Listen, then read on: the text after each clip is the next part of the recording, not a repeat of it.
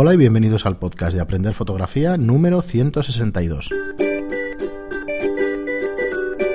Hola, soy Fran Valverde y como siempre me acompaña Pere Larregula. Hola, ¿qué tal? Hola, muy buena, espera. Pues nada, hoy, hoy ya en directo o, o en presencial, digamos, grabamos aquí en el estudio. Eh, presentarnos, como siempre, soy Fran Valverde, pues propietario de un estudio profesional de alquiler, y Pere Larregula, que es formador y fotógrafo de moda y publicidad. Y nada, recorda, has visto que bien lo he condensado, sí, que esta me costó. Está súper denso, ahí, Hic- concentradillo ahí. Hicimos un vídeo el otro día y bueno, ah, todo sí. lo que aprendí lo he metido sí. aquí ahora. En, Supongo que se han reído mucho es. al montarlo con las tomas sí, falsas. Algunos se han reído, alguno que otro. Y... por no decir todos. Sí, ya lo, lo podéis ver en, en cursos-online, no, en, en la web. Falsas, no. El de tomas falsas está guardado por ahí, que vale, lo hacen algún día. Pero en un disco aparte. ¿eh? Sí, esperemos. No caigan malas manos. Y nada, presentaros como siempre nuestros cursos online que empezamos hace unas tres semanas, que estamos muy contentos con el resultado y que lo tenéis en estudiolightroom.es barra cursos, pues eh, cuatro, cuatro lecciones por ahora o cuatro cursos, y bueno, irán creciendo cada mes, ya sabéis, a partir del día quince del mes, pues un nuevo curso cada mes como mínimo, aunque ya en diciembre ya os anunciamos que serán dos seguro.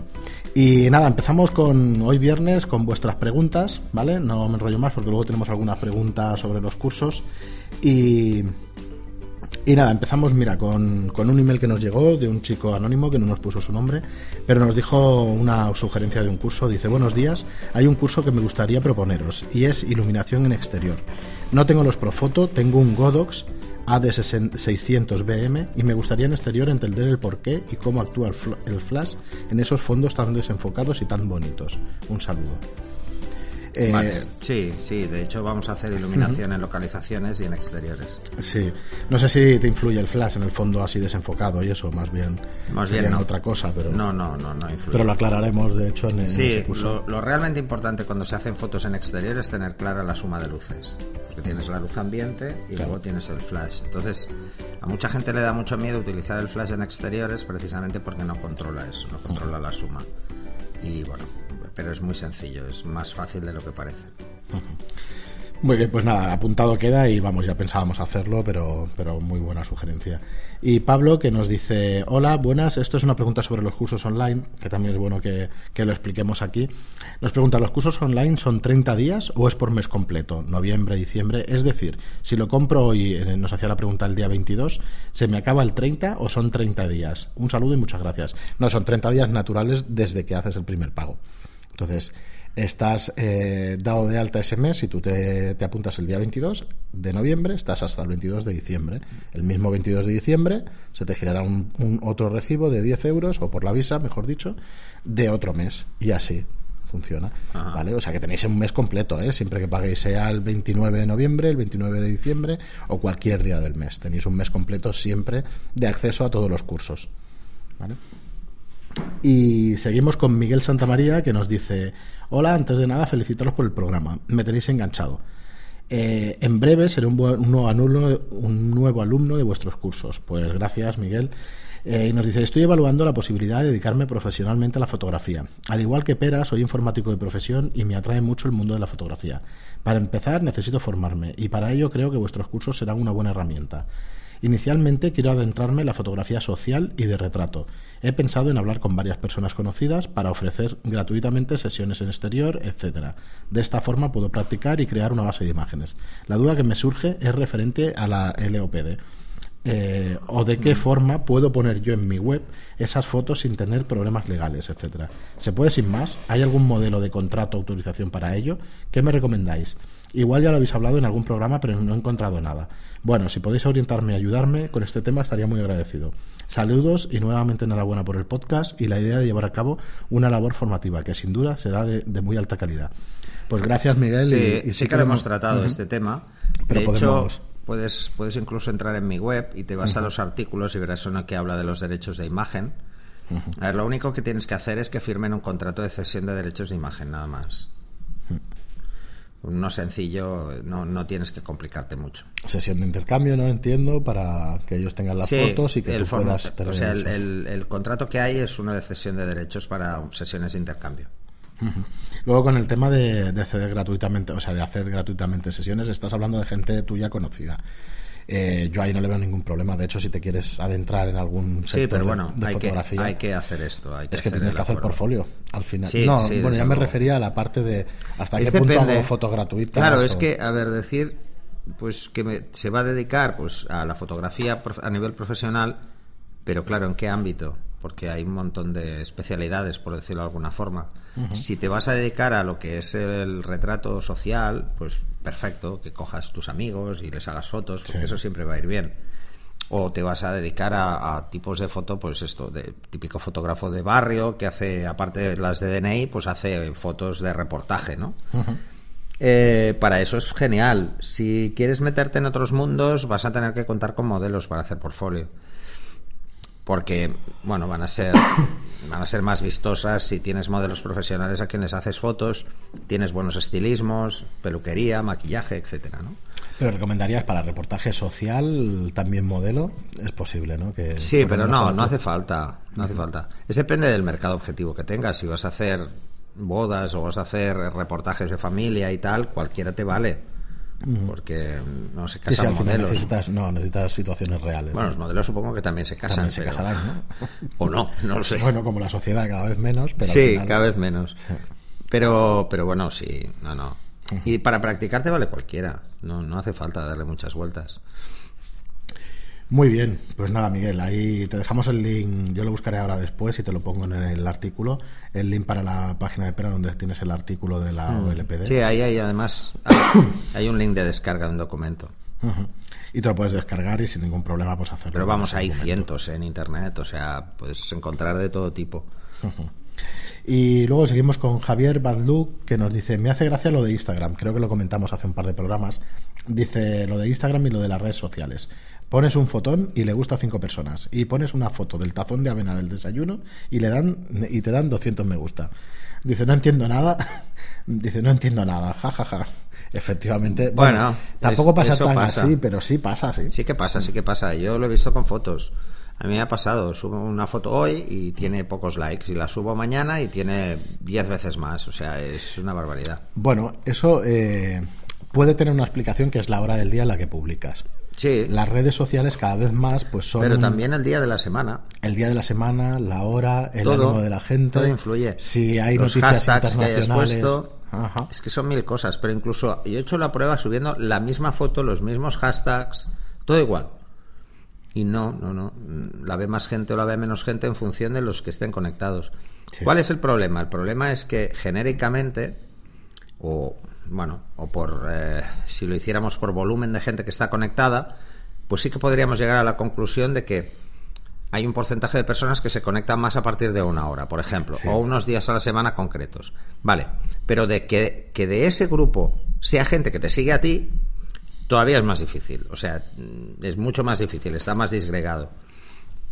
Porque hay gente que se conecta cuando puede, cuando le apetece, eh, y no tiene una norma fija. Hay gente que está todo el día, es que esto va como va. Sí, sí, es complicado. De hecho, la información la tienen pues los dueños o los, los propietarios de esas redes sociales, ya sabéis, Facebook, Twitter y demás. Esos son los que tienen toda la información y ni siquiera ellos pueden prever exactamente cómo se va a mover, ¿no? Una masa social y eso, mm, pero bueno. No.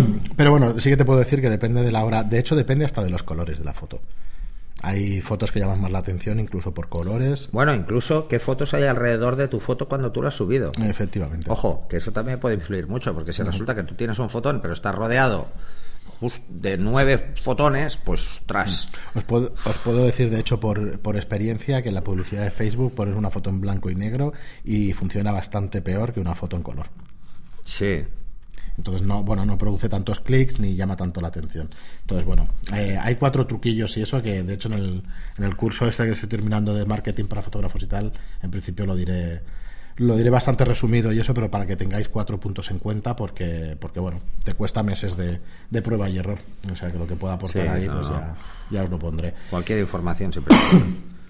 Y seguimos con Diego, que este nos, nos mandó, Diego nos mandó un email hace unos días. Bueno, un email nos mandó un, eh, fue un comentario de iVoox, por eso lo leo eh, aquí en el programa, que la verdad es que es hasta emocionante, la verdad es que nos quedamos parados. Eh, de vez en cuando recibimos estos mails, os lo agradecemos mucho y por lo menos que sirva que sirva el programa para que os encontréis un poco mejor y eso, pues la verdad es que nos, nos sí. es una satisfacción sí. enorme, aparte de... Sí, lo que pasa es que a veces son muy emotivos y...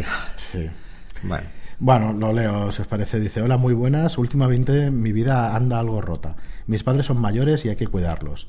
Voy todos los días para hacer un poco más fácil sus vidas, pero no tengo vehículo y voy caminando a todas partes. Ahí es donde entráis vosotros en esta historia. Hace poco que empecé a escuchar vuestro programa y he de deciros que es una delicia. La fotografía es mi vida. No concibo un mundo sin guiñar un ojo y mirar por esa pequeña ventanita. Escucharos, en cierto modo, está siendo una forma de sanar mi mente. Aprendo mucho y descubro cosas espectaculares sobre la fotografía. Muchísimas gracias por vuestra labor, que es más grande a veces de lo que podáis imaginar. Un saludo. Pues un saludo para ti, Diego, y muchísimas y gracias. Que, y que todo se solucione. Sí, hay veces que se pasan temporadas más difíciles que otras y eso, y la verdad es que... Sí, por, por esto estamos por pasando todos, y más y más con las situaciones que se están generando, pues esto llega. Uh-huh. Y lo de los padres mayores lo entiendo, porque nos pasa a todos. Los sí. que ya tenemos una edad, empieza a notarse mucho esto. Uh-huh. Pues nada, Diego, mucho ánimo y, y aquí seguiremos. La verdad es que nosotros el tema del podcast eh. Eh, todavía tenemos cuerda sí, para rato, sí, o sea sí, que sí. estaremos muchos más problemas. Además, ya, hemos, ya lo sabíamos desde el principio, pero hemos llegado a la conclusión inapelable de que el, los temas no se acaban nunca. Sí, sí, sí, iremos tocando. La... Igual es, es cierto que nos iremos repitiendo, pero claro, cuando llegas a un volumen ya de programas, no. mmm, hay veces, hay gente que te sigue ya pues, por no, compañía. Lo que pasa es que luego también, igual hemos tratado un tema, pero le vamos a o dar no una visión diferente. Uh-huh. o, o no en profundidad, o, sí, o otro punto de vista, o yo qué sé, mil cosas. Muy bien, pues nada, seguimos con Magobe seiscientos once, que nos dice: qué alegría lo del flash de Zapata.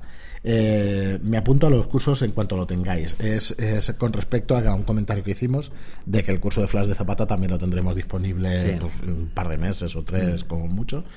Y, y nada, estoy convencido además que será de los más vistos, porque siempre hay mucha inquietud con el, con el tema de este flash de Zapata. Sí, es ese miedo a, a utilizar el flash mm. que, que, bueno, que es bastante normal, que le pasa a mucha gente.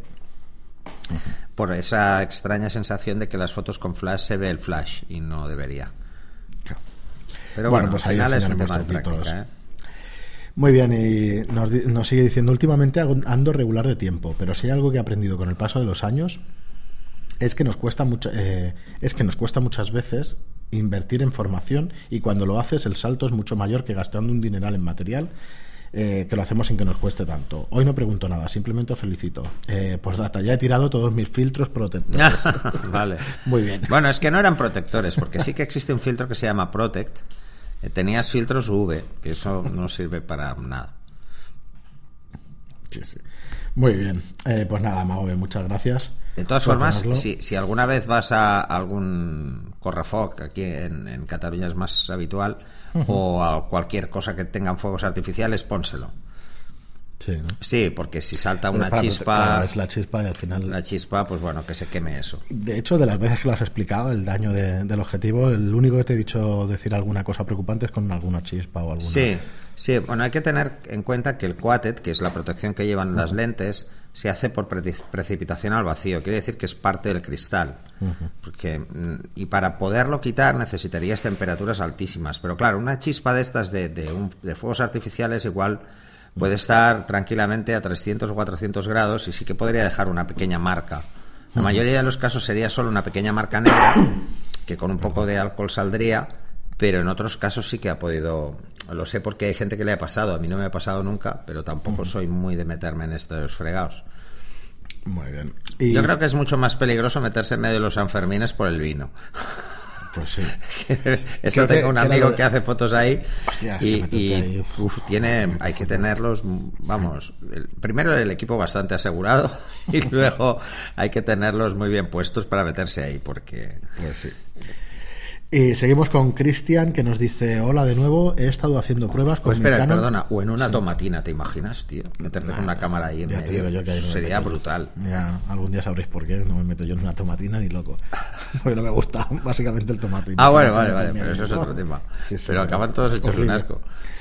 Muy bien, y Cristian, que nos dice yo, mira, el comentario de Cristian, a ver qué opinas, si, si esa prueba se puede hacer de esta manera, y eso que me resultó curioso. Dice: hola de nuevo, he estado haciendo pruebas con mi Canon seis D para ver cuáles eran los valores de I S O más aceptables que podía obtener. Para ello, tiré una foto con la tapa del objetivo puesta y los distintos pasos de I S O. Luego subí el enfoque y la exposición de esas fotos en negro para hacer el ruido visible y valorar cuáles eran los I S Os con menos ruido. El caso es que, para mi sorpresa, los múltiplos de ciento sesenta I S O tienen menos ruido que los múltiplos de cien. Por ejemplo, I S O trescientos veinte genera menos ruido que I S O doscientos a pesar de ser más bajo. Y así con todos los múltiplos. ¿A qué se debe esto? ¿Esto se aplica en la vida real? ¿Es mejor priorizar sobre siempre estos niveles de I S O antes que los múltiplos de cien? Espero haberme explicado bien. Como siempre, enhorabuena por el podcast y estoy deseando suscribirme a los cursos de vídeo que habéis publicado en cuanto tenga algo de tiempo para centrarme en ellos. Un saludo. Bueno, yo como prueba la, la veo curiosa. Ahora, mm. no se me habría ocurrido hacer esa prueba nunca. Es que es, es curiosa, ¿eh? ¿eh? No, no debería. O sea, no debería. No debería ser peor el... No, el no, no, es que no debería, porque precisamente... Eh, es un cálculo que hace el procesador, o sea, el procesador A D hace ese cálculo. No, no tienes, no tiene ningún sentido que, que vaya asociado por eso. Ojo, asegúrate antes de hacer cual, cualquier prueba que tienes desactivado precisamente los controles de, de, ruido, la, de reducción de ruido. Oye, no tendrá que ver, perdona que te corté, pero el Leica tiene su sensor, eh, el I S O empieza en ciento sesenta y va por múltiples, cuando duplicas. No, pero el nativo en Canon es cien.